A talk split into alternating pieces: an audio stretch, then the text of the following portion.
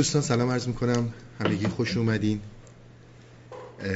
حقیقتش خیلی خوشحالم میبینمتون.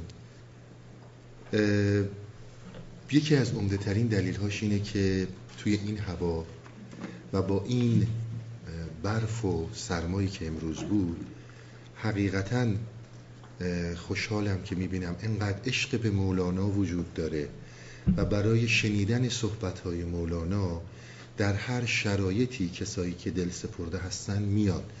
واقعا نور امیدیه در دل خود من و اینکه حقیقتا عاشقان مولانا در هر شرایطی که باشن عاشقند و برای یک همچون جلساتی پا پیش می‌ذارن و میاد. انشالله که باشه از این رهگذر توشهی بگیریم. و از راهنمایی های حضرت مولانا در مسیر طریقت حرکتی خودمون بتونیم بهره بر ارز کنم که من امشب یکی از داستانهایی رو که انتخاب کردم داستان بسیار نسبتاً بسیار طولانیه. از داستانهایی که امیدوارم تو چهار جلسه تموم بشه. خود داستان داستان شیرینیه. از داستانهایی که آدم اگه چندین و چند بار تعریف کنه ازش سیر نمیشه. ظاهر داستان اینجوریه. و ابدا با زندگی بیرون و رابطه اجتماعی ما کاری نداره. منحصرا درونیه و باید از طریق درون بهش نگاه کنید. شما به هیچ عنوان کاری به گزینه هایی که بیان میشه در رابطه با مسائل اجتماعیش نداشته باشید. حالا من توضیحات رو خدمتتون میدم. ببینید یکی از دلایلی که ما جمع میشیم برای راهنمایی گرفتن از مولانا عمدتا خیلی از کسانی که توجهی پیدا کردن به غیر واقعی بودن و مجاز بودن هستی و درک اینکه حقیقتی در پشت این هستی وجود داره اینها رو خیلی جذب می‌کنه مولانا.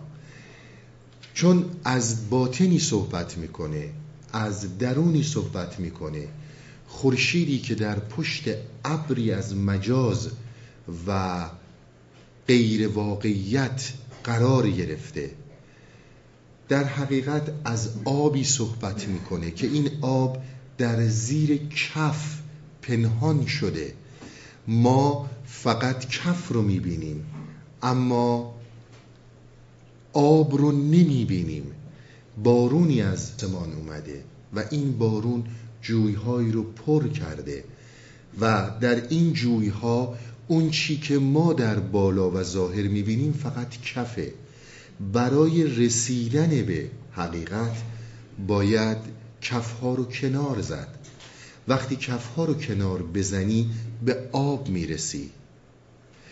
و اصل تحلیل هایی که ما رمزگشایی هایی که ما از مصنوی می‌کنیم برای کنار زدن این کفها هست. راهکارهای زیادی رو تا حالا ارائه دادیم. بعد از این هم ارائه میدیم. و دوستانی که در این مسیر حرکت می‌کنند امیدواریم که با بهرهگیری از مصنوی و گفته های مولانا بتونن به اهدافی که دارن برسن. قبل از اینی که هدفی داشتیم همون اون که هدفی رو نداریم نکته خیلی مهمیه. اساسا این حرف رو امشب توی این داستان می‌خوایم باز کنیم. می‌خوایم ببینیم که دقیقا در خیلی از این صحبت هایی که تو این چند ساله کردیم به یک نکته هایی در این داستان می‌رسیم که نتایج جالبی رو برای ما در برداره قبل از این موضوع شما توجه به یک نکته ای داشته باشید. همینجور که عرض کردم حقیقت رو تشبیه می‌کنه به آب به آب زلال و مجاز رو تشبیه می‌کنه به کف. اونجایی که میگه چشم دریا دیگر است و کف دگر کف بهل و از دیده دریا نگر. شما باید در ورای این حس بتونید حرکت کنید. در ورای پنج حس و عملکرد فکر بتونیم ما حرکت کنیم که بتونیم اون آب رو ببینیم. آبی که زیر این کف مجاز قرار گرفته. جنبش کفهاز دریا روز و شب کف همی بینی و دریا نه عجب. تو که این همه حرکت های کف رو می‌بینی اون چیزی رو که در این ظاهر داری می‌بینی چطور آبی رو که این کف بر روی اون سواره تشخیص نمیدی؟ نمی‌بینی اینها رو. چطور میشه که کف رو داری می‌بینی؟ ولی نمی‌تونی دریا رو ببینی آب رو ببینی. ما چو کشتی ها به هم بر می‌زنیم تیر چشمیم و در آب روشنیم. داستانی که ما امشب داریم چون داستانیه که خود مولانا وقتی که داستان تموم میشه تقریبا شست بیت رمزگشایی خودش می‌کنه. این داستان اونقدر مفهوم و معنیهاش پیچیده است که خودش به رمزگشایی دست می‌زنه. و تا داستان تموم نشه نمیشه به رمزگشایی هاش رسید. من برای اینکه به اصطلاح ورودی به داستان باشه این نکات رو خدمتتون عرض می‌کنم. من در جلسه قبل خدمتون گفتم ما از قدرتی برخورداریم از درکی برخورداریم که به این درک قدرت خیال میگن. شما قدرت خیال رو بسیار پرپر و بال ببینید. بسیار تنا تنومند و توانا ببینید. یک چیزی نیستش که به این راحتی بتونیم ازش بگذریم. زمانی که ما با خورشید حقیقت رو در رو میشیم زمانی که ما شهود داریم به قلور بعضی از انسان ها شهود رو دارن بدون اینکه وارد مراقبه ای بشن. بعضی از آدم ها با مراقبه وارد شهود میشن. اگر تجربه مدیتیشن داشته باشید می‌دونید من از چی صحبت می‌کنم.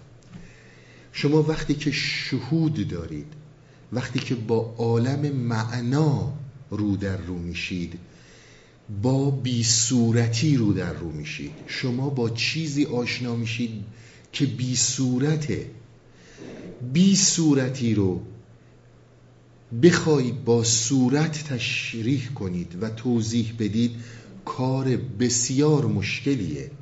از عهده انسان بر نمیاد. به همین خاطر در توضیح بی صورتی هایی که درک می‌کنیم خیلی عاجزیم. ببینید یکی از چیزهایی که بی صورت عدالته. ما با عدالت خیلی به هر حال از نظر درونی آشنایی داریم. معانی متفاوتی داره در جاگاه مختلف. از دیدگاه های مختلف بررسی میشه. اون یه بحث دیگه است. اما خود عدالت هیچ صورتی نداره. شما هیچ موقع عدالت رو براش شکلی ندارید. کاری که می‌کنید برای توصیف عدالت عمدتا از یک ترازو استفاده می‌کنید. و با ترازو و میزان بودن ترازو حقیقت عدالت رو می‌خواید توضیح بدید.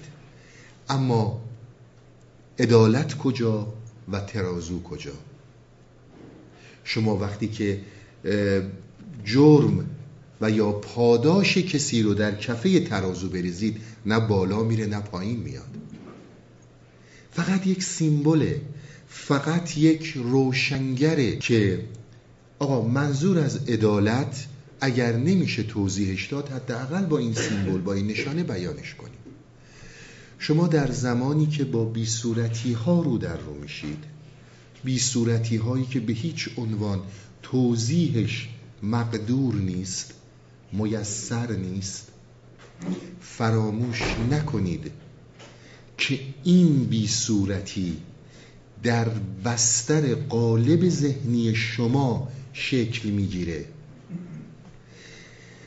این بی صورتی در بستری شکل می‌گیره که ذهن شما در اون قالب هست. شما اگر درکی از زیبایی های عالم معنا داشته باشید فرض کنید اگر از صحرا هستید با گل و گلزار بشی کنید. اگر در جای گرم هستید با نسیم خنک ازش یاد می‌کنید. چاره ای ندارید. اگر در سرما هستید از گرما صحبت می‌کنید. اگر در هر شرایطی که قرار می‌گیرید اون بی صورتی رو سعی می‌کنید در بستر اون قالب ذهنی توضیح بدید. چاره دیگه ای نداریم. ما چو کشتی ها به هم بر می‌زنیم. کشتی ها قالب های فکری ما قالب های ذهنی ما هستند. اون تربیتی که شدیم اون محیط تعلیم و تعلمی که داشتیم اون مسائل توارثی و ژنتیکی رو که به ارث بردیم تمام اینها اون کشتی ها هستند که ما وقتی به هم برخورد می‌کنیم در این عالم جسم در حقیقت مثل کشتی هایی میمونیم که در اون آب وجود اون دریا و آب زلالی که کشتی ها درش هستند این کشتی های قالبی مسائل توارثی مسائل تعلیم و تربیتی و غیری مسائل دیگه. شما هرگز در برخوردتون با شهود با درون بینی های معنوی از اینکه این کشتی وجود این قالب فکری این نوع تعلیم و تعلم این نوع توارث دخالت خواهد کرد اجتنابی ندارید ازشم نترسید حراس نداشته باشید. بی صورتی رو نمیشه با صورت بیان کرد. یکی از بزرگترین مشکلاتیه که مردانی مثل مولانا داشتن یک درکی داشتن. یک شهودی داشتن که این شهود بی صورتی بوده. عدالت رو در بی صورتی عدالت دیدن. حالا چطور تو می‌خوای بیای این بی صورتی رو در قالب کلمات بریزید؟ ببینید من خیلی ساده تر خدمتون ارز کنم. شما وقتی که فکری دارید هر فکری که تو ذهنتون هست اون فکر صورتی نداره که هر چی به ذهنتون میاد در نظر بگیرید. ولی زمانی که بیانش می‌کنید این بی صورتی رو بیان می‌کنید در قالب زبان فارسی بیان می‌کنید. در حقیقت فکر شما قالبی می‌گیره از زبان فارسی در صورتی که خود فکر که صورتی نداره. حالا اگر کسی دیگه انگلیسی بیانش می‌کنه این قالبی می‌گیره از زبان انگلیسی. یعنی چیزی که بی صورته وقتی که به صورت میاد از اون قالبی که هستید از اون توارث و تعلیم و تعلمی که دارید گریزی ندارید. به اون شکل جلوه می‌کنه.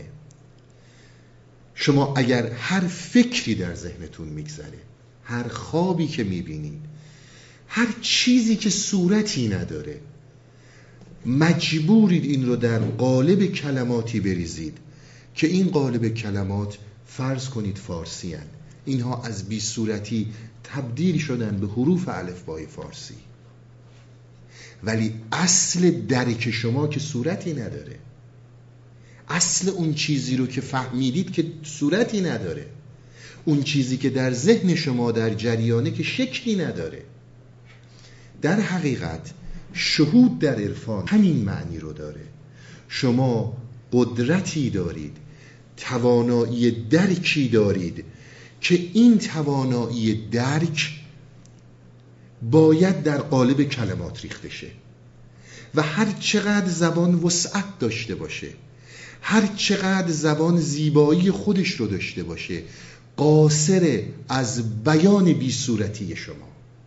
شما فکر نکنید بی صورتی یک چیز عجیب قریبیه که تا باش برخورد نکردید همه ما در طی 24 ساعت بارها و بارها با بی صورتی رو در رو میشیم. خیلی چیزها بسیار پیش میاد در ذهن شما هست که وقتی میریزیدش در قالب کلمات می‌بینید اونی نشد که تو ذهن شما بود. ولی خب بالاخره تونستین یه جوری منتقل کنید و فراموش نکنید اون چیزی رو که ریختید در قالب کلمات این قالب می‌گیره. قالب زبان فارسی رو می‌گیره زبان انگلیسی رو می‌گیره. اون زبانی که ازش صحبت می‌کنید رو می‌گیره. از این اجتناب نیست. به همین خاطر شهود وقتی که بیان میشه همخونی داره هم زیستی داره با نوع شرایط جغرافیایی اجتماعی فرد در زمانی که فرد به کاروان انسان ها رسیده. اگر امروز به کاروان انسان ها رسیده در حقیقت از یک قالب برخورداره اگر هزار سال پیش رسیده بود از قالب دیگه ای برخورداره. اما اون شهود در بند هیچ گونه تفکری صورتی و شکلی نیست. در این راستا شما در نظر داشته باشید برای درک مفاهیم عرفانی و برای درک شهود که مولانا بسیار راجبش صحبت می‌کنه یک راهنمایی بزرگی رو به ما می‌کنه و به ما خیلی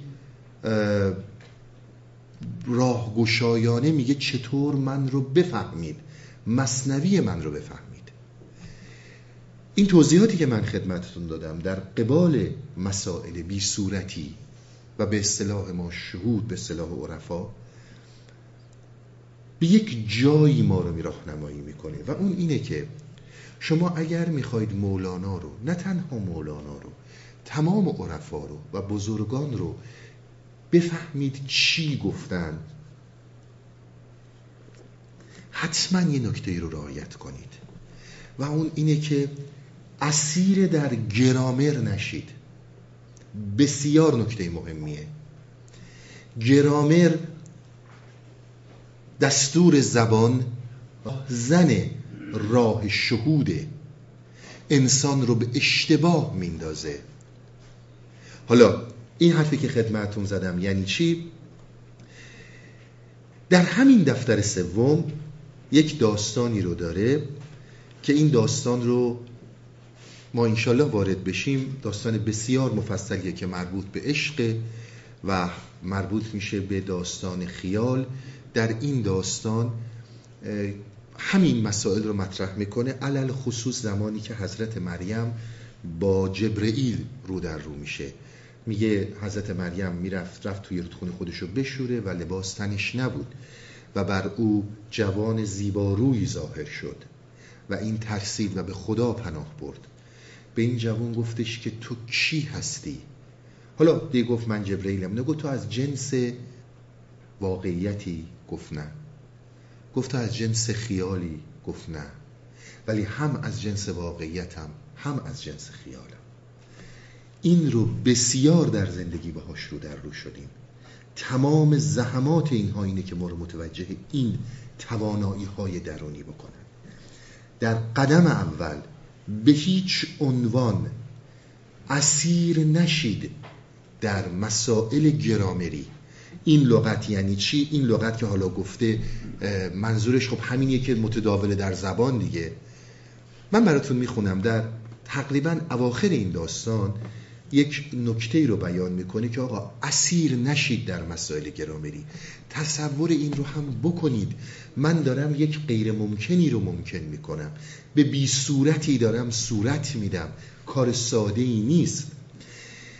میگه که مات زیدون زید اگر فائل بود. مات زیدون زید مرد. می‌دونید در زبان ادبیات عرب همونجوری که ما در فارسی مثلا میگیم X و Y در زبان عربی میگن زید و عمرو میگه مات زیدٌ زید اگر فاعل بود. زید مرد آقای ایکس مرد. خب ما میایم میگیم این ایکس فاعله براش فعل تشکیل میدیم براش مفعول تشکیل میدیم برای یک جمله. مثل همینی که میگه آقا زید مرد. زید در اینجا فائله از نظر گرامری. درسته؟ میگه مات زیدون. زید مرد. زید اگر فائل بود لیک فائل نیست کو آتل بود. میگه آقا جان کدوم زید؟ اگر زید مرده کدوم فعالیت دیگه؟ مرده که حرکتی نداره. به این میگی فائل زید مرد. زید فائل نیستش دیگه. اگر فائل بود که نمرده بود. اگر فعالیتی داشت که نمرده بود. بعد خودش اینجور جواب میده. او ز روی لفظ نف... نحوی فائل است.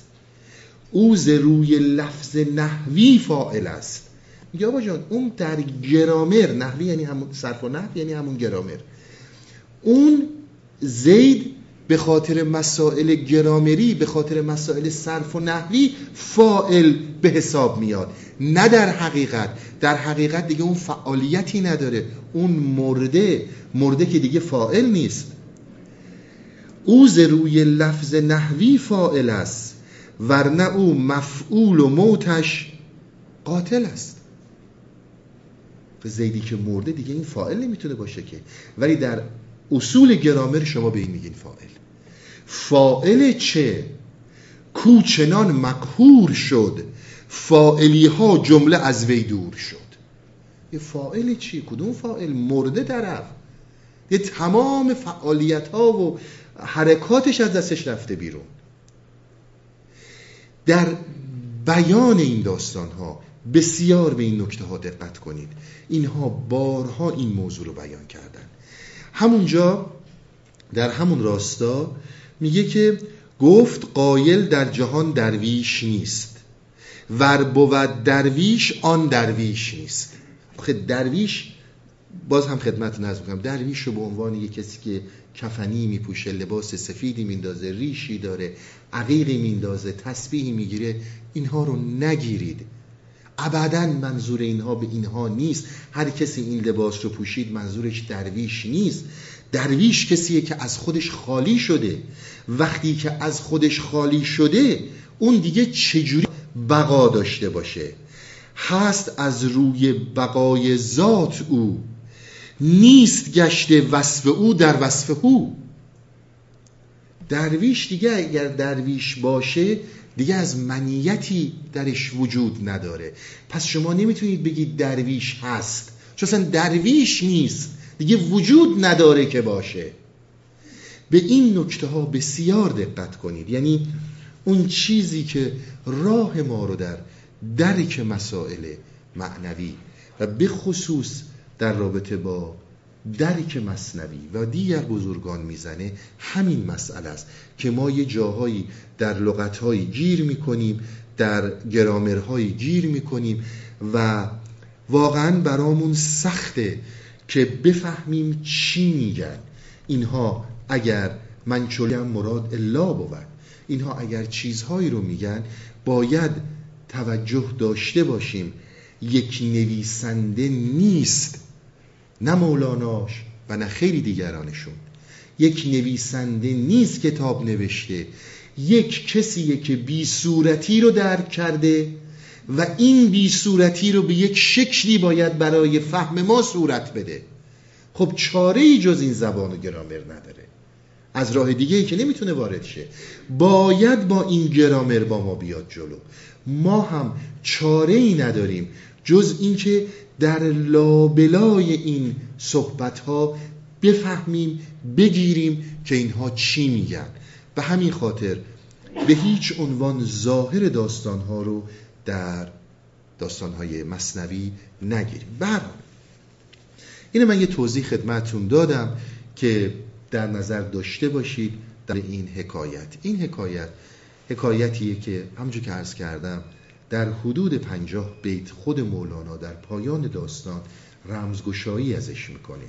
چون بسیار درونیه و بسیار با روان و درون ما کار داره و یک نکته های رو بیان می‌کنه که شاید کشفش برای ما بسیار راه گشاست این داستان این حکایت در دفتر سومه. حکایت آن شخص که در عهد داوود شب و روز دعا می کرد که مرا روزی حلال ده بیرنج. داستان یک آقاییه که این آقا در زمان حضرت داوود داوود پیامبر همون کینگ داوود دیوید پادشاه بزرگ یهود این هی از خدا تقاضا می‌کرده که خدایا به من یه روزی حلالی بده که براش کار نکنم. راحت بخورم و بخوابم. و این روزی حلال دست من بیاد. آن یکی در عهد داوود نبی نزد هر دانا و پیش هر قوی قوی یعنی نادان یعنی گیج. این دعا می کرد دایم که خدا ثروتی بیرنج روزی کن مرا.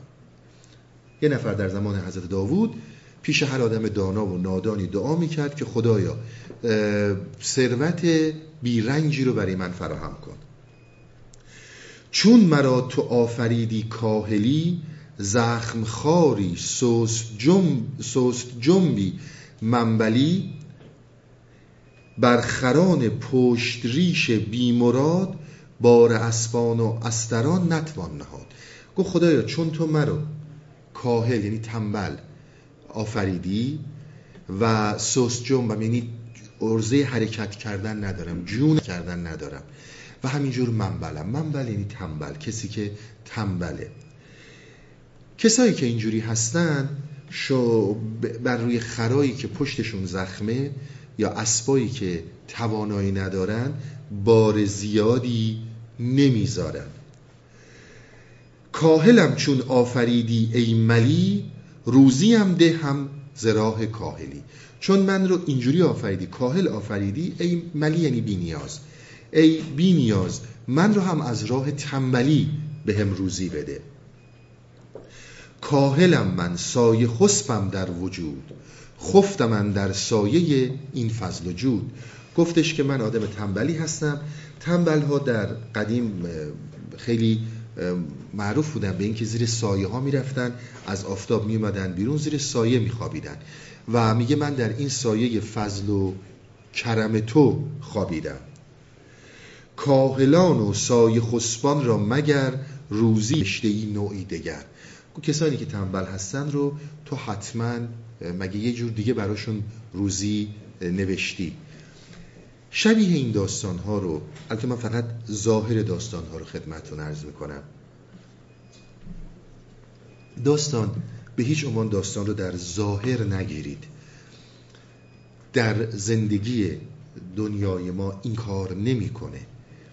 شنیدید در سعدی یکی روبهی دید بی دست و پای فرومان در لطف و صنع خدا. این همون اون داستانه که این روباه بی دست و پا بود. وقتی که بی دست و پا بود این درویش نگاه کرد بهش گفت این چجوری رزق و روزیش میاد؟ بعد دید یه شیری اومد و یه شغالی رو شکار کرد و این شغال باقی ماندش موند و روباه بی دست و پا خورد. فردا هم یه همچون اتفاقی افتاد و بعد گفتش که خب اگر اینطوریه منم خودم می‌زنم بی دست و پایی اون کسی که روزی این روباه رو میده روزی منم میده. خودشو زد به بی دست و پایی و کسی به این روزی نداد و ندایی به گوشش رسید که این روزی روباه رو اگه ما دادیم چون دست و پا نداشت. تو که دست و پا داری برو و روزی کسب کن. این هم داره همین حرف رو می‌زنه. میگه منم حالا حکایت بی دست و پایی هستم. منم آدم کاهلی هستم. و به همینجور که تو روزی میدی به آدم هایی که توانایی ندارن به منم اینجوری روزی بده. هر کرا پای است جوید روزی. هر کرا پا نیست کن دلسوزی. رزق را میران به سوی آن حزین ابر را باران به سوی هر زمین. میگه همینجور که زمین پا نداره ابر حرکت می‌کنه میاد بارش داره من هم سپا هستم به من روزی برسون. چون زمین را پا نباشد جود تو ابر را راند به سوی او دو تو. طفل را چون پا نباشد مادرش آید و ریزد وظیفه بر سرش. وقتی کسی بچه است مادر باید بیاد چون خودش که نمی‌تونه روزیشو تأمین کنه. میاد وظیفه یعنی غذا. غذا باید به سرش بریزه. روزی خواهم به ناگه بی تعب که ندارم من ز کوشش جز طلب. گفت من یه روزی می‌خوام. یک رزقی می‌خوام بدون رنج. مدت بسیار می‌کرد این دعا روز تا شب. شب همه شب تا زها شب و روز این دعا رو می‌کرد مدت زیادی شب تا صبح دعاش این بود. خلق میخندید بر گفتار او بر طمع خامی و بر بیگار او. مردم میخندیدن بهش که چقدر حرفای احمد می‌زنه. که چه می‌گوید؟ عجب این سوست ریش. سوست ریش یعنی احمق. یا کسی داده است بنگ بیهوشیش گویا کسی بهش بنگی داده یا اینکه آدم احمقیه. راه روزی کسب و رنج است و تعب. هر کسی را پیشه ای داد و طلب. میگه راه روزی به دست آوردن کار کوشش رنج بردنه. اطلب الارزاق فی اسبابها. ادخل الاوتان من ابوابها. میگه طلب کنید رزق ها رو از راهاش از اسبابهاش. داخل شید وارد شید به اتاقها از درهاش. شاه و سلطان و رسول حق کنون هست داوود نبی زوفنون کی میگن؟ مردم میگن. میگن ببین مگه میشه زحمت بدون اینکه روزی طلب کنیم بریم دنبال حرفه‌ای نونی در بیاریم؟ امروز سلطان و شاهی که با خدا در تماسه و رسول حقه حضرت داووده. حضرت داوود زوفنونه کسی که توانایی ها و فنون متفاوتی داره. با چنان ازی و نازی کندروست که گزیدستش عنایت های دوست معجزاتش بی شمار و بی عدد موج بخشایش مدد اندر مدد. میگه همچون آدمی که برگزیده خداست و هزاران توانایی متفاوت داره و رسول حقه و بعد صفت های دیگه میگه. هیچ کس را خود ز آدم تا کنون کی بود از آواز صد چون ارقنون میگه از زمان حضرت آدم تا الان کسی نبوده که آواز این صد ارقنون باشه. ارقنون یکی از سازهای بسیار مورد توجه مولاناست که به هر وعظی بمیراند دویست آدمی را صوت خوبش کرد نیست. از معجزات حضرت داوود پیغمبر این بوده که صدای بسیار زیبایی داشته. میگن وقتی که میخونده پرنده ها روی این درختها جمع می شدن و خیلی از این پرنده ها حتی آدم ها از صدای خوب این می مردن یکی از معجزاتش بوده. شیر و آهو جمع گردد آن زمان سوی تذکیرش مقفل این از آن. شیر و آهو می اومدن جمع می شدن به خاطر صدای داوود ولی نه آهو از شیر خبر داشت و نه شیر از آهو خبر داشت. کوه و مرغان هم رسایل با دمش هر دو اندر وقت دعوت محرمش. این و صد این و صد چندین مرو را معجزات نور رویش بی جهان و جهاد میگه با این همه معجزاتی که داره و این همه که در جهان تونسته نفوذ داشته باشه با همه تمکین خدا روزی او کرده باشد بسته اندر جستجو. میگه با همه این توانایی هایی که داره خدا روزی اون رو در جستجوی در کار کردن قرار داده. بی زره بافی و رنجی روزیش می نیاید با همه پیروزیش. یکی از کارهایی که باز از معجزات پیامبر داوود بوده در اساتیر دینی من خدمتتون عرض می‌کنم. شما اینها رو در کتب ادیان سامی بسیار می‌بینید. چه در تورات و چه در زبور. حضرت داوود با دستش آهن رو موم می‌کرده. به خاطر همین به شغل زره بافی مشغول بوده و از راه زره بافی پول در می آورده. خلاصه مردم به این آقا می آقا داوودی که دارای این همه توانایی ها هستش خدا رزق و روزیش رو بسته کرده به کار کردن در زره بافی. تو چجوری می‌خوای بدون هیچ حرکتی رو منبلی و کاهلی پول در بیاری؟ نکته های معنوی زیادی داره که در آخر داستان بهش خواهیم پرداخت. رمزگشایی های خیلی اساسی داره. اگر دوستان تونستن حتما چهار جلسه رو بیان بسیار در پایان داستان به نتیجه هایی می‌رسیم. اما روی داستان رو که می‌خونیم چون یک نکات اخلاقی خیلی زیبایی رو بیان می‌کنه من حیفم میاد بگذرم. این رو خدمتون میگم. با زبان سریح و روشن به من و شمای انسان میگه. هیچ کس حق نداره به خاطر شهودی که داره به خاطر معنویتی که داره خاطر ارتباطی که با حقیقت داره. ولو راست بگه. از شما گدایی کنه. باید کار کنه. باید هر کی می‌خواد باشه. حضرت داوود از بزرگترین پیامبران ادیان سامیه. و از کسانیه که در وصفش خیلی چیزها گفته شده. حالا چه در قرآن چه در تورات شما و در انجیل داستانهای متفاوتی می‌بینید. ولو این که طرف داوود نبیه باید کار کنه پول در بیاره. ارتباط با معنویت به معنی مفت خوردن نیست. هزاران بار این صحبت ها رو با ما کردن. خیلی سریح به ما میگه. در اون زمانی که این بزرگان بودن حداقل مردم اونقدر توجه داشتن که چون داوودی تو بشین ما کار می‌کنیم تو بخور. همچون کاری رو نمی‌کردن. داوود باید زره بافی می‌کرده. داوود باید کار می‌کرده. هر کی هستی برای خودت هستی. هر کی می‌خوای باش باید کار کنی. باید مثل دیگران زحمت بکشی رنج و تعب داشته باشی. حالا اگر ما به خیلی از آدم هایی که ما میپنداریم اونها قدیسن و در تصور و توهم ما اونها قدیسن اگر هم خودش بخواد کار کنه ما نمی‌ذاریم. میگیم نه آقا تو مقدسی تو اصلا نباید این کار رو بکنی. ما میریم جون می‌کنیم تو راحت بخور. میگه همچه چیزی نیست. کسی به بی صورتی نمی‌رسه که دیگران براش کار کنن و نون راحت بیارن. یه مقدار توجه کنیم.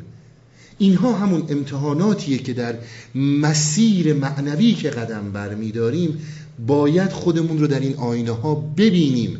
آخه چرا طلاقی کوری ناتوانی می‌فهمم کسان امروز روز تمام اینها از چشمدارا کورا از چشمدارا دارن بیشتر فعالیت می‌کنن. آخه چرا خیلی سریح به ما میگه که داوود که داووده کار می‌کرد زحمت می‌کشید و مردم هم این رو میفهمیدن که رسیدن به معنا به معنی جدایی مقدس نیست. توجه کنید بهش بگذاریم. خلاصه این چنین مخزول و خانه دون و گردون راندهی این چنین مدبر همی خواهد که زود بی تجارت پر کند دامن ز سود. مردم گفتن آقا اینی که داوود از توانایی های خودش استفاده نمی‌کنه برای اینکه گنجا رو پیدا کنه. کار می‌کنه و زود دیر اومده و زود می‌خواد بره. این چنین جیجی بیامد در میان که برایم بر فلک بی نردبان. این همی گفتش به تسخر رو بگیر. مردم به مسخره بهش می‌گفتن ها برو بگیر. دعاهایی که داری می‌کنی مستجاب شد و برو بگیر. که رسیدت روزی و آمد بشیر. گفتن روزید رسید خیالت راحت باشه. به مسخره بهش می‌گفتن. بشارت اومده. وان همی خندید ما را هم بده. زانچه یابی هدیهی سال آرده. یکی دیگه میخندید میگفتش که تو رو خدا هرچی که خدا بهت داد با ما تقسیم کن. او از این تشنیع مردم وین فسوس کم نمی کرد از دعا و چاپلوس. هرچی مسخرش می‌کردن این از دعا کردن دست بر نمی داشت شد مثل در خام طبعی آن گدا او از این خواهش نمی آمد جدا. این گدا در اینکه آدم ساده ساده لوحیه خیلی معروف شد تو شهر و از این خواهشی که می‌کرد از این دعایی که به درگاه خدا می‌کرد این کنار نمی اومد بریم بریک و برگردیم بقیه داستان داشته باشیم. خسته نباشیم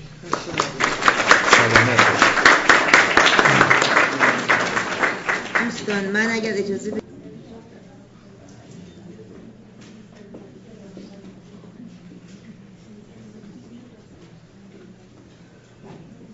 جناب آقای مهدی تقاضا می‌کنم بفرمایید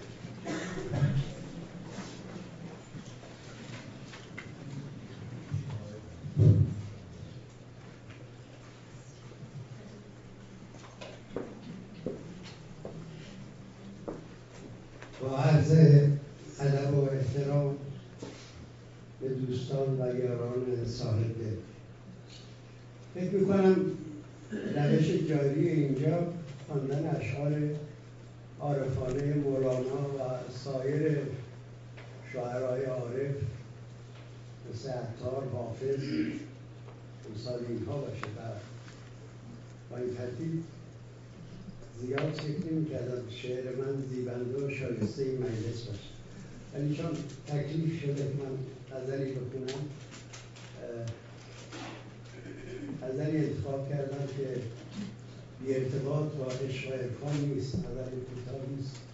که رسالتا از حضور مولانا تقدیم شده عنوانش از پیر مستان. البته من این شعر رو با الهام از شعر رهی معیلی زمدیران گفت بعد مرگم میکشان بودم در میخانه ها خمها را توی می کرد بود. ساقیا امشب خود بی خود شدم. پس جام کو. تا به خود آیم ز اعجازش ستانم کام کو.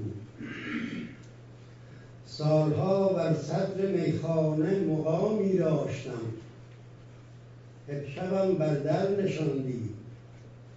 شهرتم کو نام کو. وای بر من باده از حلقم نمی فرو پیر مستان را چه شد؟ آن مست درداشام کو. کنج قربت خالی و آغوش و بیمهری یار.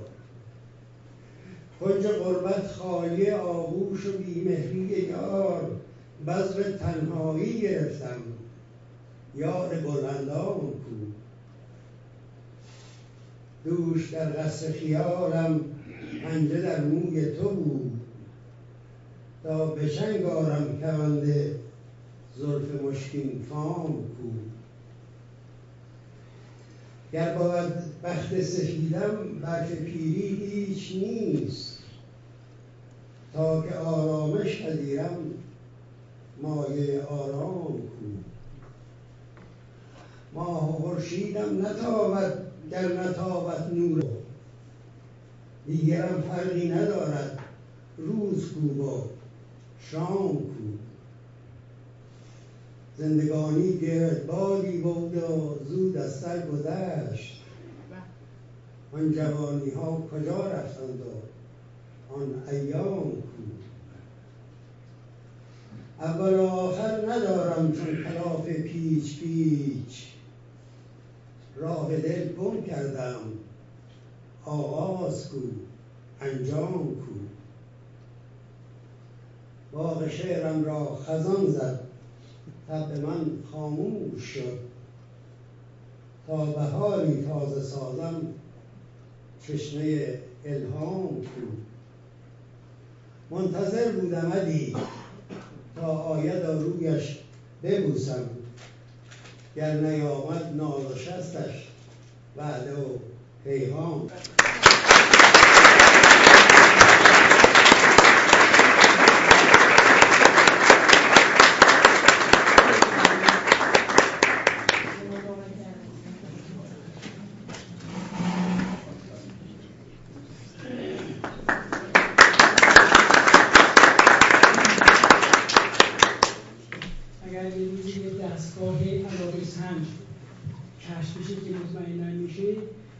همه شما سریعتر علاقه مندم که ادامه سخنرانی رو بشنوم ولی یک ربایی و یک قدر بسیار کوتاه می‌کنم جان کلام چیزی که شنیدید در مورد کار براحتی ببینید دقیقا جان کلام رو چگونه به این شکل بیان میشه.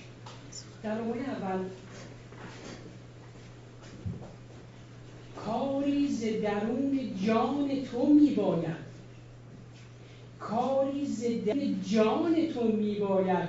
و از قصه شنیدنی گره نشاید یک چشمه آب در درون خانه یک چشمه آب در درون خانه بهزان رودی که از برون میآید هست عاقل هر زمانی در غم پیدا شدن. هست عاشق هر زمانی بی خود و شیدا شدن. عاقلان از غرق گشتن بر گریز و بر حذر. عاشقان را کار پیشه غرقه دریا شدن عاقلان را راحت از راحت رسیدان رسانیدن بود. عاقلان را راحت از راحت رسانیدن بود. عاشقان را ننگ باشد بند راحت ها شدن در حلقه باشد از همه تنها چنان زین را و آب را در یک محل پیدا شدن.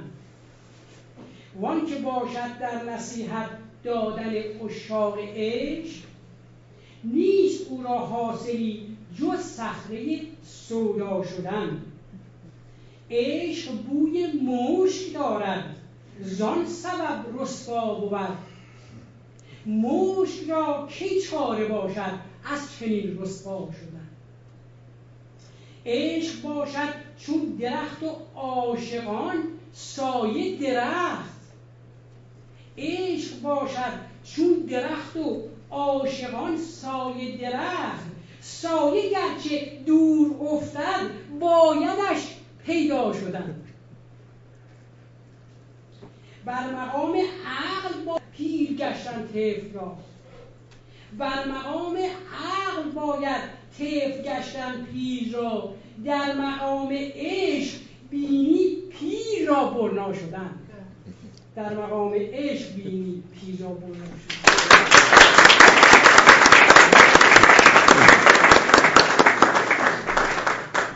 جناب حضرت تقاضا می‌کنم. تشریف جناب آقای شفیعی تقاضا می‌کنم تشریف بیارن. دارن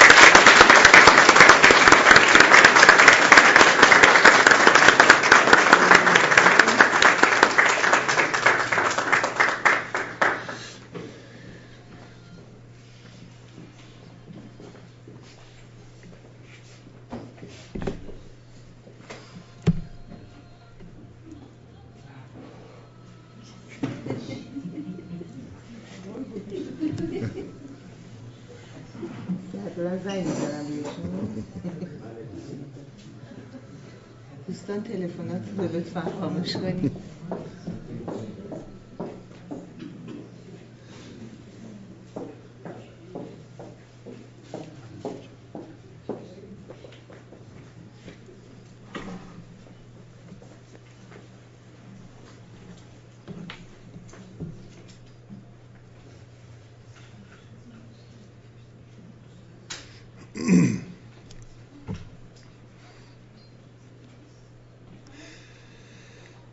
خب عرض کنم که قسمت بعدی داستان رو قبل از اینکه با هم بخونیم من یه چند تا نکته رو توضیح بدم. دوستانی که با روش ما آشنایی ندارن من به هیچ عنوان در صدد رمزگشایی داستان در حال حاضر نیستم. داستان رمزگشایی پیچیده ای رو داره که عرض کردم مولانا می‌پردازه به اون و حداقل دو جلسه ما رو خواهد گرفت. اما مجبورم یه نکته هایی رو باز کنم. برای اینکه من فکر می‌کنم احتیاج به توضیح داره مثل مسئله منبل تنبل بودن. تنبل بودن یعنی چی؟ منظور اینا چیه به تنبلی و کاهل بودن؟ این صحبت ها رو من شاید سه سال پیش کردم و در سایت هست. دوستانی که اینها رو شنیدن اگر من دوباره تکرارش می‌کنم صبر به خرج بدن. چاره اینی چون من هیچ وقت در این سه چهار سال هیچ جلسه تکراری رو ما نداشتیم و همیشه صحبت ها تازه بودن. اما مجبورم برای روشن شدن این موضوع یک نکته هایی رو به عرضتون برسونم. به هر حال شما داستان این بود که این آقا میگه من می‌خوام کاهل باشم من می‌خوام تنبل باشم. ببینید در دنیای بیرون در دنیای زندگی ما دی توده ما زندگی که ما هر روز باهاش سر و کار داریم. همه ما به تجربه می‌دونیم که مشکلات ما همیشه با یک توانایی به نام فکر حل میشه. شما برای هر چیزی باید اندیشه کنید فکر کنید راه حل بریزید مشورت بگیرید و با دانش و تفکر اون موضوع رو جلو ببرید. همونطور که می‌دیدید مردم هم در حقیقت صحبتشون با این آقا این بود که بدون اندیشه بدون فکر بدون تلاش مگه میشه اتفاقی بیفته؟ ما در این موضوع شکی نداریم. یعنی فراموش نکنید. بدون فکر و بدون اندیشه انسان قدم نمی‌تونه تو زندگیش برداره.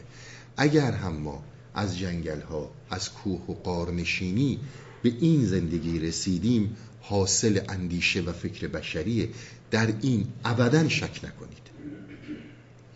اما یک امای بزرگ این وسط در طریقت وجود داره. ما از چیزی صحبت می‌کنیم که برای همون فکر برای همون ذهن بسیار بدی و تازه است.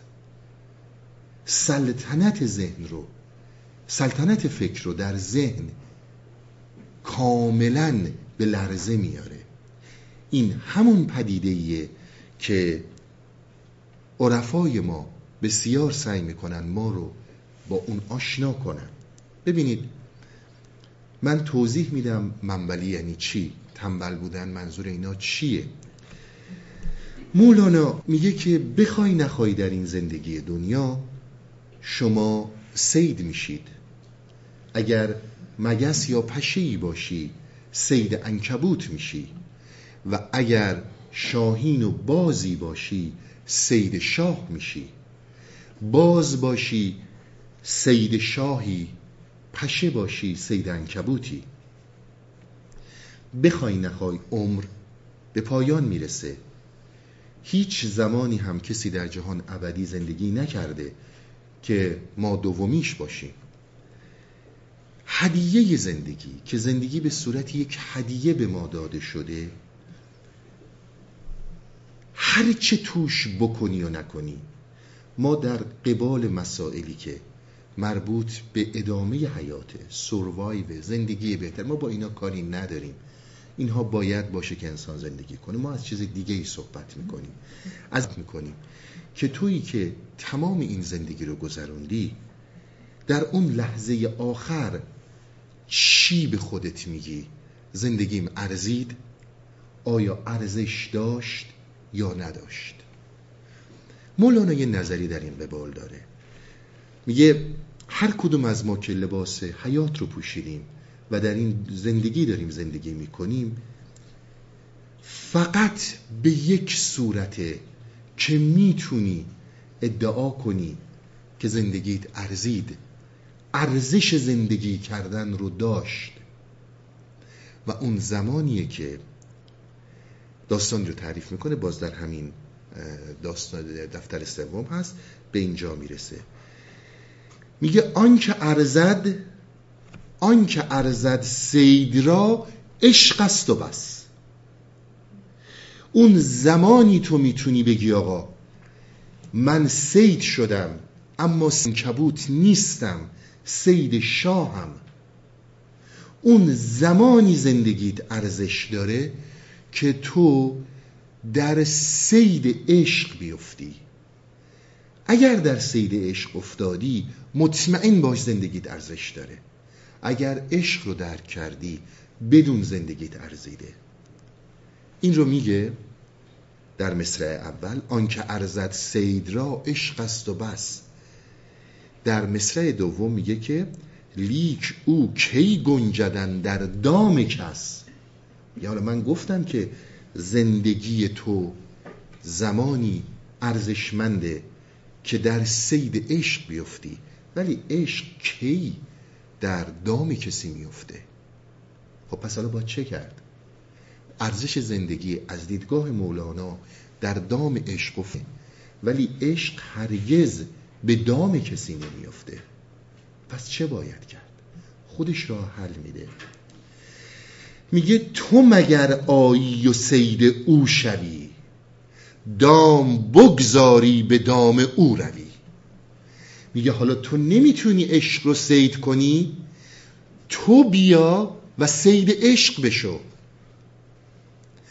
تو بیا و عشق تو رو به دام بگیره. این میشه. ولی اینکه عشق در دام تو بیفته این شدنی نیست. تو مگر آیی و سید او شوی؟ دام بگذاری به دام او روی. دام رو تو بذاری و در دام اون بیفتی. عشق می‌گوید به گوشم پست پست. سید بودن خوشتر از سیادی است. عشق به ما میگه که شما اگر سید بشید بهتر از اینه که سیاد باشید. گول من کن خیش را و قره مشو. آفتابی را رها کن ذره شو. ببینید همیشه که عرض کردم خدمتون ما در تمام مسیر زندگیمون شما تو هر زاویه درونی و بیرونی برید بدون فکر بدون برنامه ریزی بدون اصول هیچ چیزی کار نمی‌کنه. اگر هم بکنه نتایج اسفباری رو به بار میاره عمدتا. اما ما در طریقت صحبت می‌کنیم. ما در شکوفایی فردیت فرد حرف می‌زنیم. که یک فرد چطور می‌تونه فردیت خودش رو شکوفا کنه؟ باید رها دام رو و به دام عشق بره. شما برای هر کارتون فکر می‌کنید اندیشه دارید. بدون فکر نمی‌تونید قدم از قدم بردارید. اشتباه ما همینه که در هر فرمولی این رو به کار بردیم و بهش عادت کردیم. در طریقت در شکوفایی فردیت در اینی که شما بخواید دام سید عشق بشید این روش کار نمی‌کنه. تمام صحبت اینها سر اینه. سر کسانی که در طریقت قدم برمیدارن. دقت کنن نقطه ضعف همینجاست. من مفصلا در مبحث آخر فکر و مباحث مرگ این موضوع رو توضیح دادم. باز هم توضیح مختصری خدمتتون میدم. شما تا که دارید از فکر استفاده می‌کنید. در حقیقت زمانی هست که می‌خواید عشق رو سید کنید. شما زمانی که فکر رو از کار میندازید در حقیقت زمانیه که سید عشق میشید درست در عالم وارونه کار می‌کنه در دنیای وارونه طریقت کار می‌کنه. این اون روش همیشگی نیست. این روشی نیستش که شما بخواید با اندیشیدن بهش برسید با رهایی از اندیشه بهش می‌رسید. به خاطر همین اینقدر مشکل درکش. چون ما همیشه در اقتدار فکری تنبلی رو باز دارم توضیح میدم خدمتتون. این مثال رو زدم. ببینید ما مبحثی رو داریم در مصنوی که بارها راجبش صحبت کردیم به, به اسم احتما. احتما کردن مهمترین راه خالی شدن از این اندیشه و همون اون سیدیه که در دام عشق بیفته. من براتون مثال رو روشن کنم تا به نتیجه احتما برسیم. ببینید ما در عرفان از دو جریان صحبت می‌کنیم در فکر انسانی. یکی فکر مثبت یکی فکر منفی. فکر مثبت رو باز همونجور که اول داستان خدمتون گفتم به این اصطلاح های امروزیش نگیرید این مثبت اون منفیه. ببینید شما مثلا تصمیم می‌گیرید برید یه قهوه بخورید. برید یه کافی بخورید. این یه فکر در شما ایجاد شده. این یه فکر مثبتیه. یعنی انجام بدید. نه اینکه اون عمل مثبته. اشتباه. فکری در شما ایجاد شده که شما برید و کافی بخورید قهوه‌ای بخورید. به محضی که بلند میشید برید فکر دیگه ای سراغتون میاد و منصرفتون می‌کنه. این فکر منفی اون فکر مثبت رو خوابوند. به این میگن فکر مثبت و منفی. یعنی فکری فکر دیگه رو میخوابونه. در عرفان ما به هیچ کدوم از اینها نه مثبت میگیم نه منفی میگیم. ما اصلا با اینا کاری نداریم. ما اصلا به این کاری نداریم که چه فکری خوبه و چه فکری بده. حتی به این کار نداریم. ما در رابطه با انسانی صحبت می‌کنیم.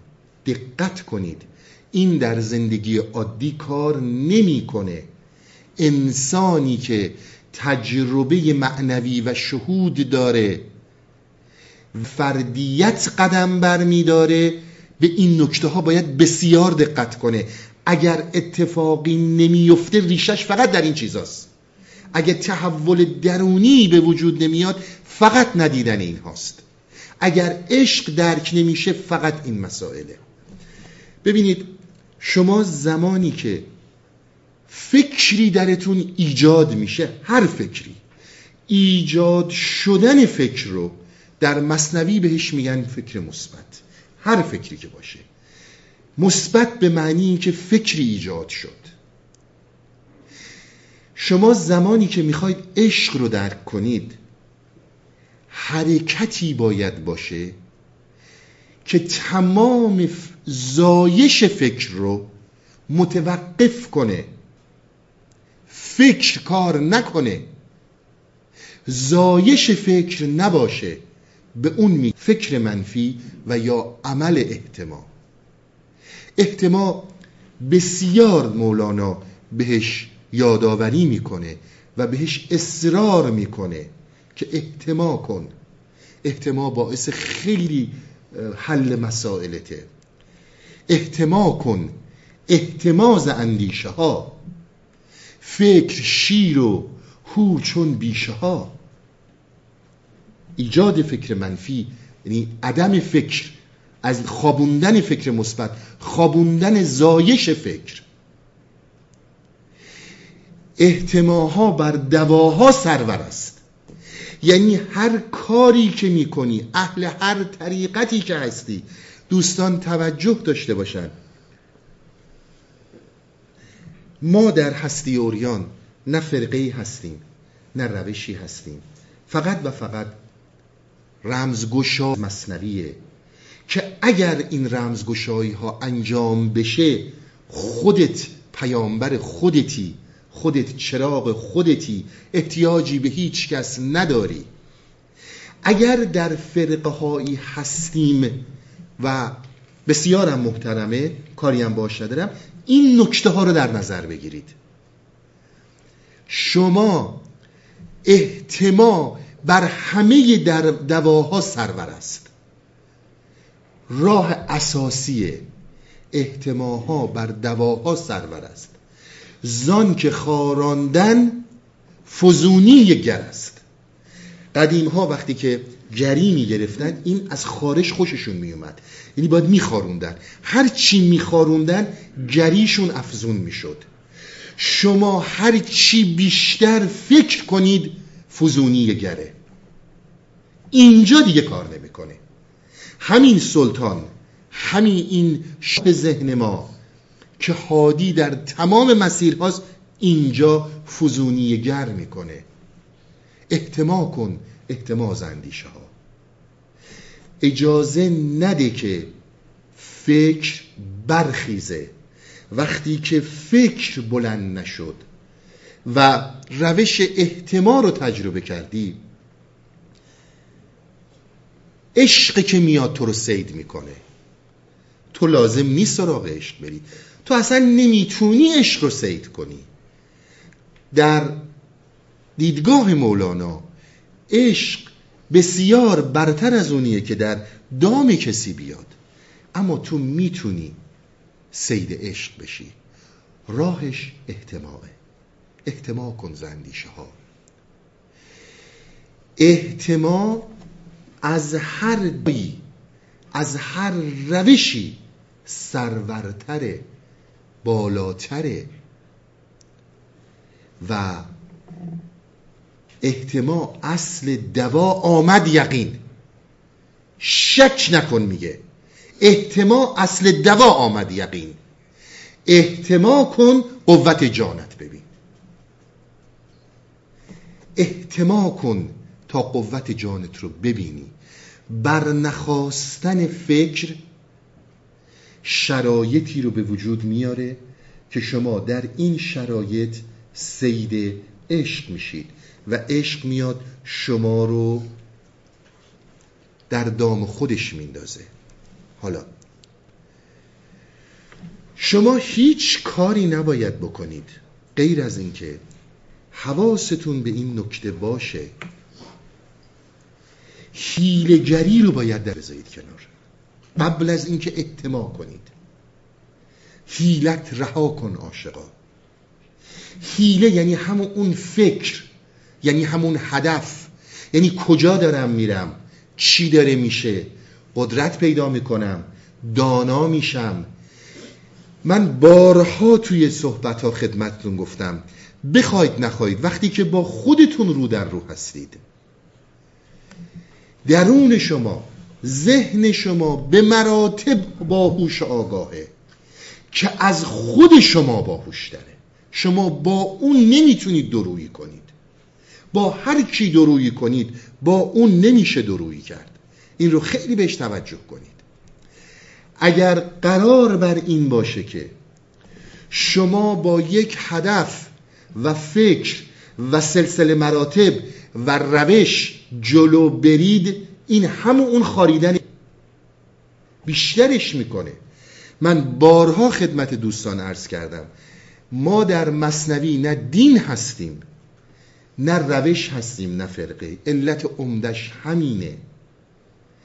دین در این مرحله می‌بینید خودشون تقسیم می‌کنن حالا اونایی که باورمندن به شریعت و طریقت و حقیقت من حالا کاری به اصلا اون قسمتش ندارم. اینجا دیگه شریعت کار نمی‌کنه. اگر باورمند شریعتی. اگر باورمند فکری فکر اینجا کار نمی‌کنه. نه دین کار می‌کنه و نه فکر. بسیار نکته مهمیه. میگه تنها نکته ای که شما می‌تونید در زندگیتون بگید زندگی من ارزید زمانیه که عشق درک کنید. شما در دام عشق عشق در دام شما نمیفته شما باید در دام عشق بیفتید. در دام عشقم اگر بیفتی دام و رها کن. دام هم اون فکره. شما با فکری که هزار جور نقشه می‌کشید و بر همه چیز غلبه پیدا می‌کنید. بر طبیعت غلبه پیدا می‌کنید بر مشکلات زندگی غلبه پیدا می‌کنید بر بیماری ها غلبه پیدا می‌کنید. تمام اینها استراتژی فکره. اینا که بدون فکر انجام نمیشه که. اما اینجا که اومدی متاسفانه حالا یا خوشبختانه روش دیگه چیز دیگه ای کار می‌کنه. باید فکر رو بخوابونی باید احتما کنی. در اون جایی که غلام ترک چیز پادشاه حاکم ترک با اون غلامی که می‌گفت می ندانم در دفتر ششم شاید سه سال پیش بود صحبت می کردیم. من خدمتتون عرض کردم داستان می ندانم رو مولانا توضیح داد و احتمال رو بیان کرد. عمده ترین راهش همینه. باید فکر بخوابه. اونی که هنوز در راه اینه که یه حیلهی پیدا کنه یک روشی پیدا کنه که بر عشق فائق بیاد شدنی نیست. بی خود خودتون رو خسته نکنید مولانا میگه. نمیشه با برنامه ریزی با استراتژی با هر حیله‌ای که تا حالا یاد گرفتیم چه در روش های مختلف فکری چه در ادیان که این کارو بکنیم ثواب اون کارو بکنیم خوبه اون کارو بکنیم بده اینجوری عشق در تیته شما نمیاد. یک روش دیگه ای رو باید انتخاب کنی و اون روش دیگه احتما کردن. خوابوندن صدای فکر در ذهنه. تا این کار رو نکنی هیچ اتفاقی برات نمیفته یقین بدون که اصل دواها احتماعه. میگه هر چه کردی و هر چی کردن تا امروز نتیجه در این زمینه نخواهد داد.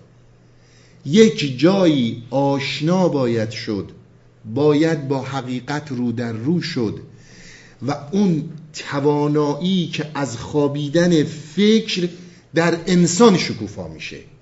ببینید با بیدار شدن فکر چه شکوفایی هایی در زندگی انسان هست. برعکس این هم وجود داره. با خوابیدن فکر شکوفایی های زیادی به وجود میاد. وقت تمام این صحبت ها میشه نگیم چرا گیر می‌کنیم.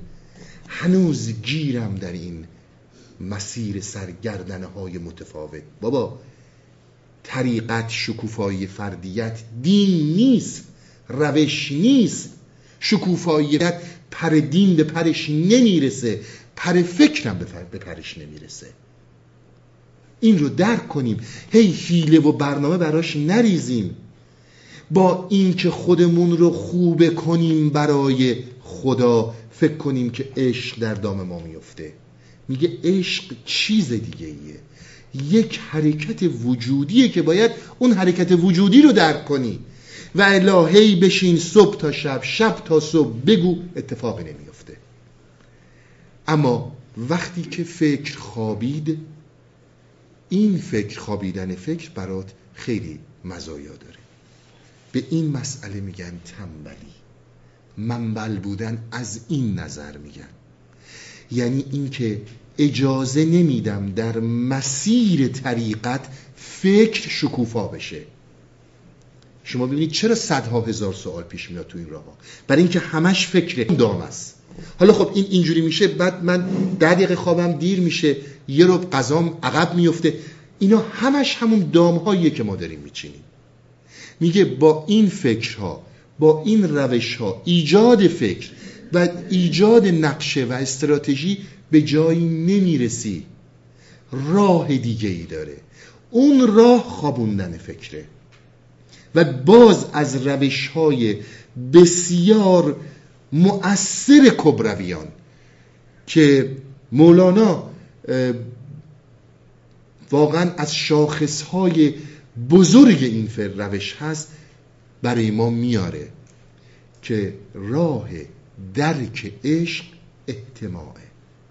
هرچی بیشتر فکر کنی هرچی بیشتر دام بذاری خودت رو غرق می‌کنی.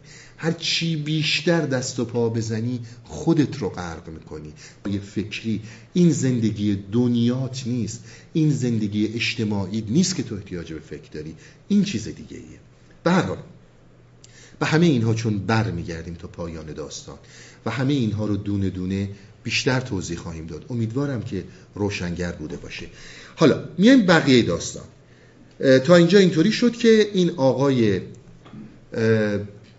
تنبل در دوران حضرت داوود هی می‌گفت من روزی بیرنج می‌خوام و این روزی بیرنج در واقع مردم میخندیدن بهش و می‌گفتن که اگه چیزی گیرد اومد برای ما هم بیار. حالا تا که روزی ناگهان در چاشتگاه این دعا می‌کرد بازاری و آ یه روزی در زمان صبح داشت همین دعا رو می‌کرد. چون هرچی مردم این رو هی اذیت می‌کردن تحقیرش می‌کردن کوچیکش می‌کردن این توجهی به اونا نمی‌کرد. این دعا رو می‌کرد. ناگهان در خانهش گاوی دوید. شاخ زد بشکست در بند و کلید.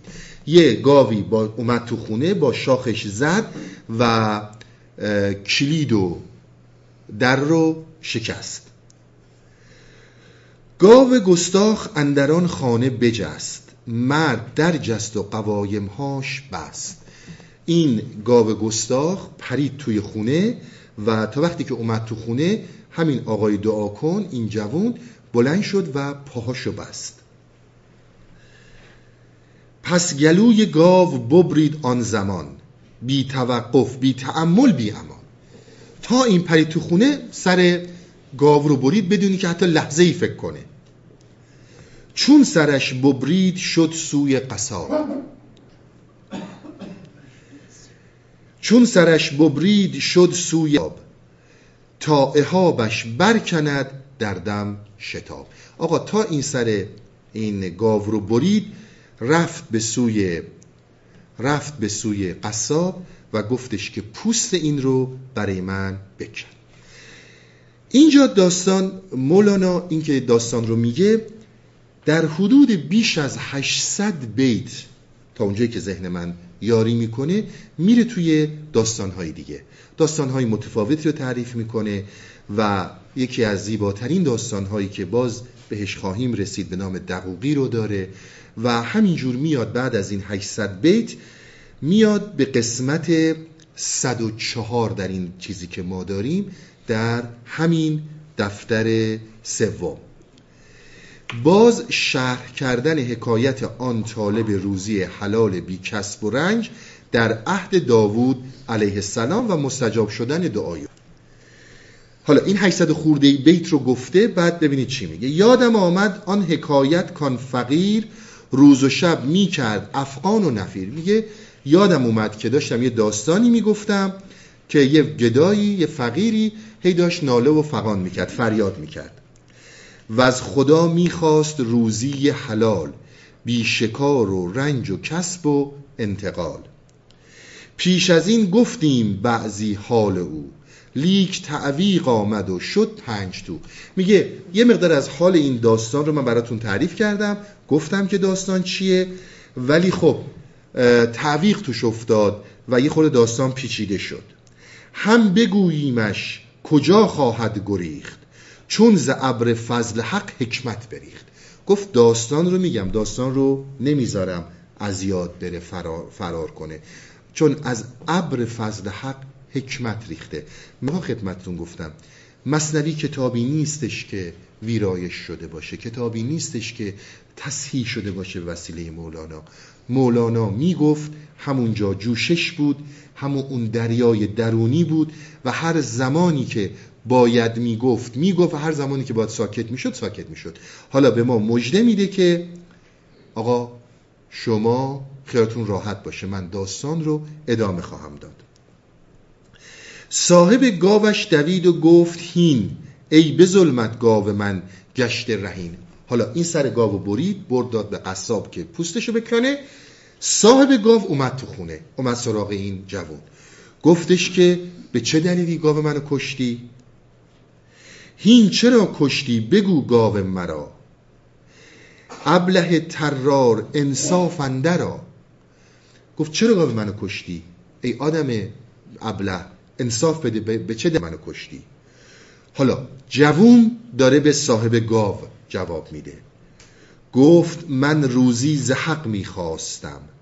قبله را از لابه می آراستم گفت من از خدا روزی می‌خواستم و قبله رو از التماس و دعای خودم می آراستم آن دعای کهنه شد مستجاب. روزی من بود کشتم نک جواب. آقا جان من دعای کهنم مستجاب شد و کشتمش و خوردمش حالا. این هم جوابی که از من می‌خواستی. اوز خشم کی صاحب گاو. اوز خشم آمد گریبانش گرفت. چند مشتی زد به رویش ناشکفت. اومد و این آقای صاحب گاو چند تا مشت به این زد و با عصبانیت و خشم با این برخورد کرد. رفتن هر دو خصم نزد داوود علیه السلام. میکشیدش تا به داوود نبی که بیا عالم گیج قوی داشت با زور یقه این جوون رو گرفته بود می‌کشید میبردش به سمت داوود نبی که براشون قضاوت کنه. حجت بارد رها کن ای دقا عقل در تن آور و با خیش آقا آقا این چرت پرتا رو بذار کنار. این دقل بازی ها کار نخواهد کرد. روی حساب حرف بزن. صاحب گاو به جوان می‌گفت. با صاحب گاو میگه این چه می‌گویی؟ دعا چه بود؟ مخند. بر سر و ریش من و خیش ای لبند. گفتش که این حرفا چی می‌زنی؟ انقدر دعا کردم و به ریش ما داری میخندی. هم منو مسخره گرفتی هم خودت. یعنی فکر کنم من اینقدر نادانم. حالا جوون جوابشو میده. گفت من با حق دعا- دعاها کردم. اندرین بسی خون خوردم. من یقین دارم دعا شد مستجاب. سر بزن بر سنگ ای منکر خطاب. جوان میگه آقا من مطمئنم که ارتباط با خدا داشتم و دعای من مستجاب شده. انقدر این رو انکار نکن. حالا صاحب گاو گفت. گفت گرد آیید هین یا مسلمین ژاژ بینید و فشار این مهین. مسلمین و اسلام که دیدید در مصنوی زیاد به کار میره می‌دونید در اون زمان دین اسلام نبوده. اسلام مسلمین اسم عامه. وقتی که گفته میشه یعنی ای مردم. این آقای صاحب گاو گفتش که بیایید مردم جمع شید ببینید چه داره بیهوده میگه و حرفای چرت پرتی می‌زنه. ای مسلمانان دعا مال مرا چون از آن او کند بهر خدا. گاخه شما مردم بیاین قضاوت کنین کسی دعا بکنه دعا مال من به یکی دیگه بده. گرچنین بودی همه عالم بدین یک دعا املاک بردندی بکین. اگه اینجوری بود خب همه می‌تونستن صاحب مال بشن صاحب پول بشن با دعا. گرچنین بودی گدایان زریر محتشم گشته بودندی و امیر. میگه اگه اینطوری بود تمام گداهای کور خب اینا همه محتشم می‌شدن صاحب پول می‌شدن امیر می‌شدن. روز و شب اندر دعا اند و سنا لابگویان که تو دهمان ای خدا. این گدایان دارن روز و شب دعا می‌کنن که خدایا به ما بده. چرا دعای اونا مستجاب نمیشه؟ تا تو ندهی هیچ کس ندهد یقین. ای گشاینده تو بکشا بنده این. مکسب کوران بود لابه و دعا. جز لب نانی بند از عطا. میگه گداها کاری که می‌کنن دعا می‌کنن دیگه التماس می‌کنن. ولی چی گیرشون میاد؟ یه لب نون یه تیکه نون. گاوه به این فربهی که گیرشون نمیاد. خلق گفتند این مسلمان راستگوست. با توجه که مسلمان اسم عامه. یعنی این آدم راستگوه. وین فروشنده دعاها ظلم جوز. گفتن آقا این بدبخت راست میگه مگه میشه؟ به اسم این که من دعا کردم و خدا دعای منو مستجاب کرد گاو مردم رو کش. این آدم دروغ میگه و این صاحب گاو حق داره. این دعا کی باشد از اسباب ملک؟ کی کشید این را شریعت خود به سلک؟ میگه که کی همچون چیزی هست؟ کی شریعت قانون گفته که شما با دعا بری صاحب مال مردم بشی؟ میشه همچون چیزی. هیچ شریعتی هیچ قانونی همچون چیزی رو نگفته. بیع و بخشش یا وسیعت یا وسیعت یا عطا یا ز جنس این شود ملکی تو را میگه یا باید به ارث برسه. یا باید وصیتی داشته باشی. یا کسی کسی رو به تو ببخشه وصیت کنن عطایی باشه. یا بالاخره خرید و فروشی باشه. از این جور جنس باشه تو می‌تونی صاحب پول بشی. غیر از این که نمی‌تونی صاحب پول بشی. در کدامین دفتر از این شرع نو؟ گاو را تو بازده یا حبس رو. گو این شرع این قانون جدیدی که تو آوردی این قانون جدید چی چیه؟ یا بیا گاو رو پس بده یا زندان برو. او به کی حالا جوان او به سوی آسمان می کرد رو. واقعه ما را نداند غیر تو. رو کرد به خدا گفت خدایا هیچ کس این اتفاقی که بین من و تو افتاده غیر از من و تو نمی‌دونه. در دل من آن دعا انداخت صد امید اندر دلم افراختی. من نمی کردم گذاف آن دعا همچو یوسف دیده بودم خوابها. دید یوسف آفتاب و اختران پیش او سجده کنان چون چاکران. میگه که خدایا من مطمئنم که با تو ارتباط داشتم. همونطور که یوسف خواب دید من هم خواب دیدم الهامی داشتم. تو من رو رسوا نکن.